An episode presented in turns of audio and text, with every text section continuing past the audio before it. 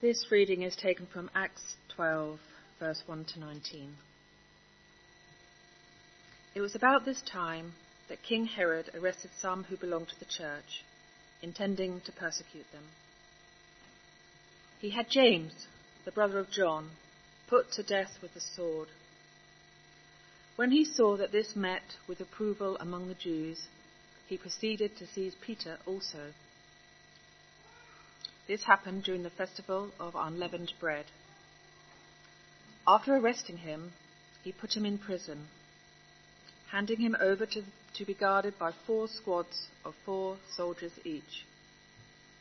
Herod intended to bring him out for public trial after the Passover.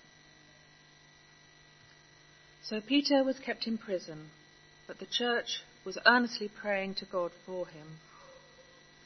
The night before Herod was to bring him to trial, Peter was sleeping between two soldiers, bound with two chains, and sentries stood guard at the entrance.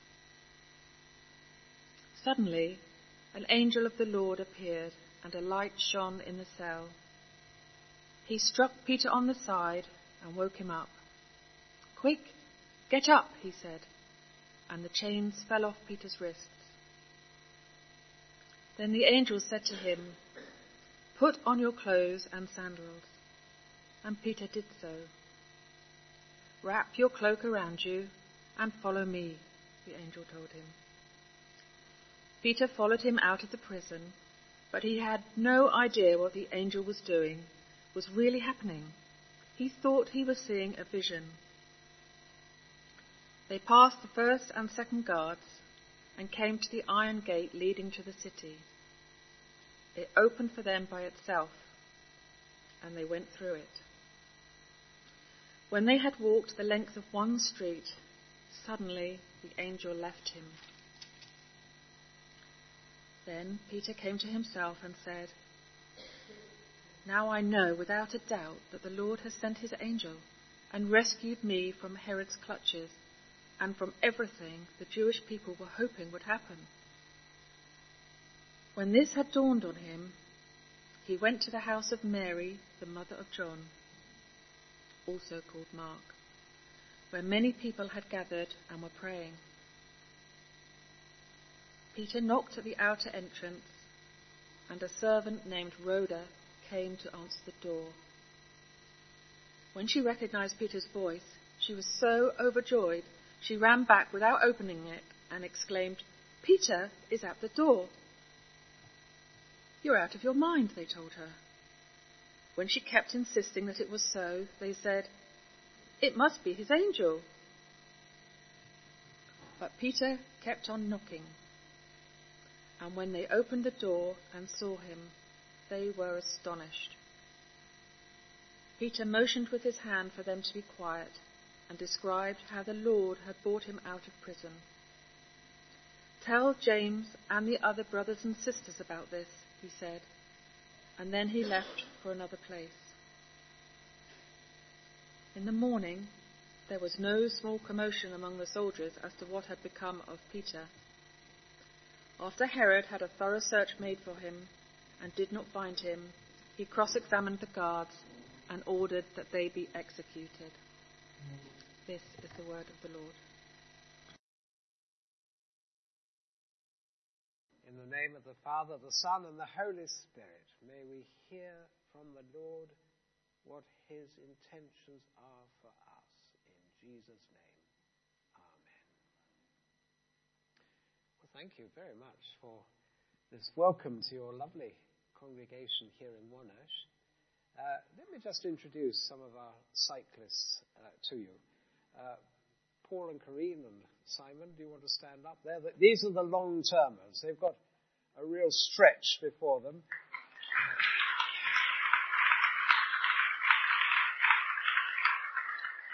Paul and Karine. Uh, Paul is a retired dentist. Karine is a retired theatre sister. And Simon is a retired civil servant. And then behind them is David. And he and I have resurrected a kind of, um, I don't know, we wouldn't call it a celebration, but we shared a room at Cambridge University, and this week we have also shared a room on our journey. So David rode with us for the last few days. It was lovely, and Helen, his wife, is with us as well. So we're very grateful uh, for all those who are riding, and there are a lot of them. Uh, on the first day from the Kent coast to Canterbury, we had a lovely family come with Emily, who was nine, their, her little brother, who was seven. And the family had put up a Just Giving page for Samuel. And he was a gorgeous little boy. Um, when he got halfway through this ride, I said to him, uh, Do you want to, can you carry on? I certainly can. and he and his sister have raised £1,400. Isn't that marvelous?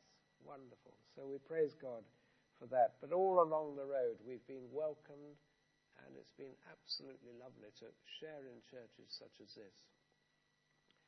When Peter was imprisoned, we read that the church, and it was really a house church, was meeting in the house of Mary and at prayer. And it's fascinating to me that there are two people, two heroes in that story James and Peter. And our question, and the sort of question that so often the Psalms asked in perplexity, was why did James get executed? He must have had an equal amount of prayer from those praying for Peter. But the emphasis is on Peter. And it's fascinating. The church was praying, but when Peter was released, they couldn't believe it. They had a thoroughly modern secular approach uh, to prayer. And uh, then, of course, it must have been awfully aggravating to be knocking on that door for so long. But there he was, and he came out. Now we know that God is not a push button God, that often we have to wait. And no doubt, James, as he awaited execution, felt those prayers to be as valid as those that came for Peter. In 2015, 21 people were executed on a beach in Libya. 20 of them belonged to the Coptic Church.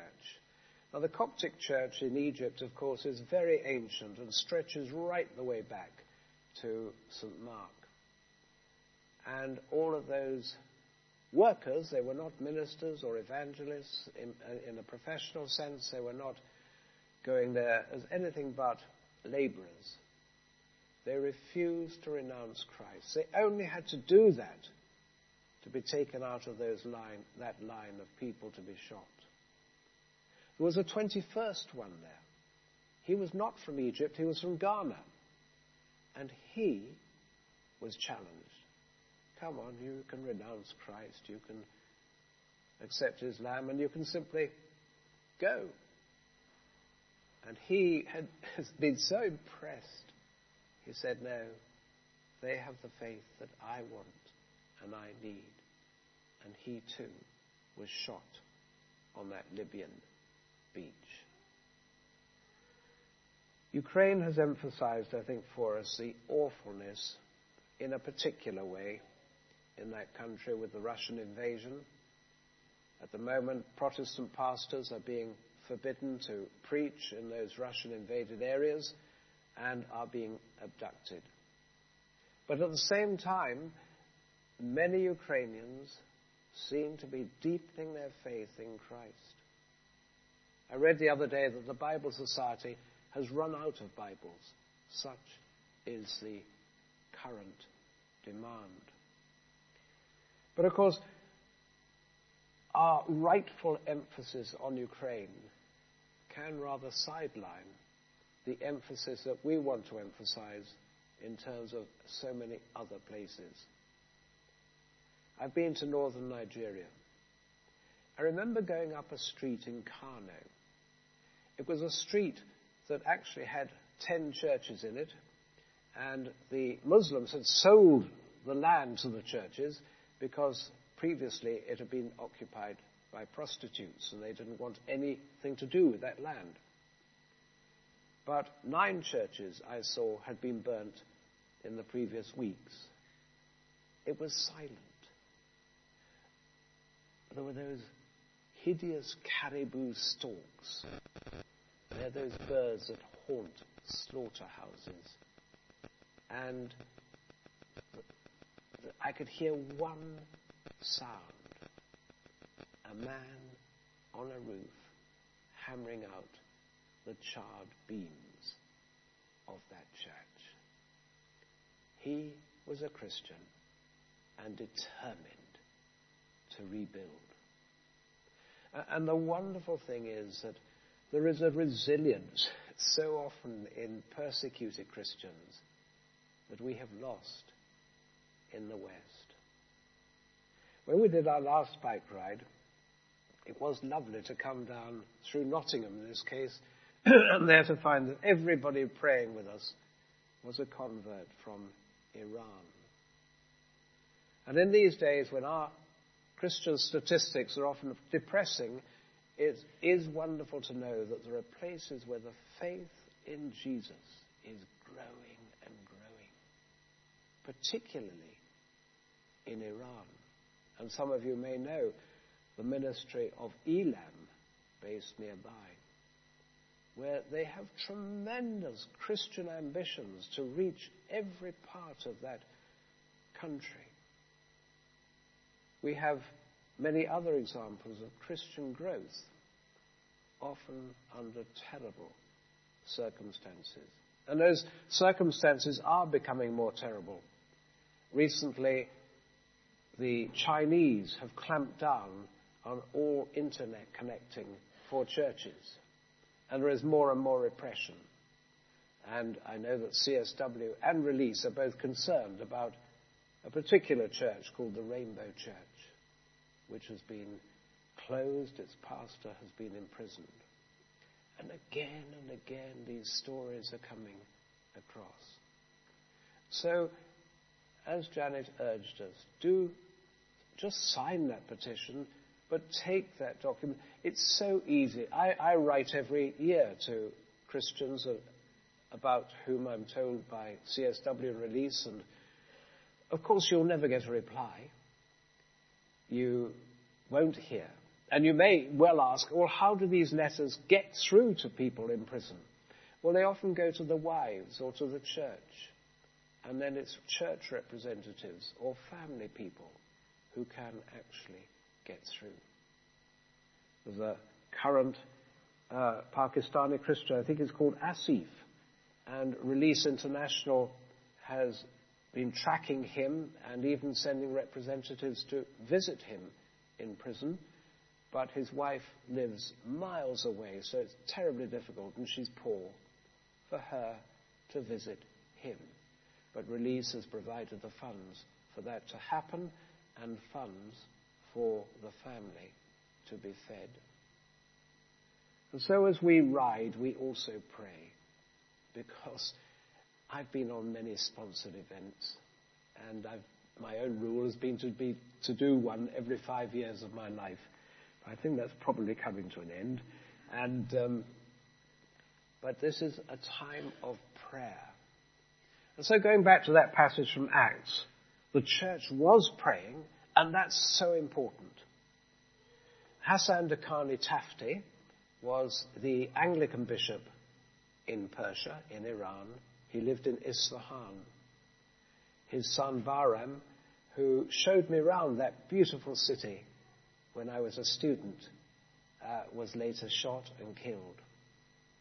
And one night, gunmen broke in on Hassan Dehqani Tafti and his wife while they were in bed shot them at point blank range. But not one shot registered. And Hassan Dehqani Tafti, who's been dead some years now, but is alive, of course, with Christ, he used to come around this country showing the pillow that he'd been lying on and all the bullet marks in it. But at the same time, there was a prayer group in southeast London. And they were praying for him in a rather general fashion, and suddenly they felt they must go on and on praying through the night. And it was that night when the gunman came in, and Hassan Dehqani and his wife Margaret were saved. Prayer is a mystery, isn't it? We have been praying sometimes for things to happen for such a long time. But that's what persecuted Christians ask from us. Please pray for us. And by getting letters, they're simply being reassured that people are praying and are remembering and are knowing what they're going through. So the work of CSW in its advocacy, in its urgency of bringing our attention to otherwise voiceless people is so important. And that's really what our pilgrimage is about. Highlighting the faith, the courage, and the suffering of those who are facing such trials and tribulations for the Lord Jesus Christ. Just a moment of quiet.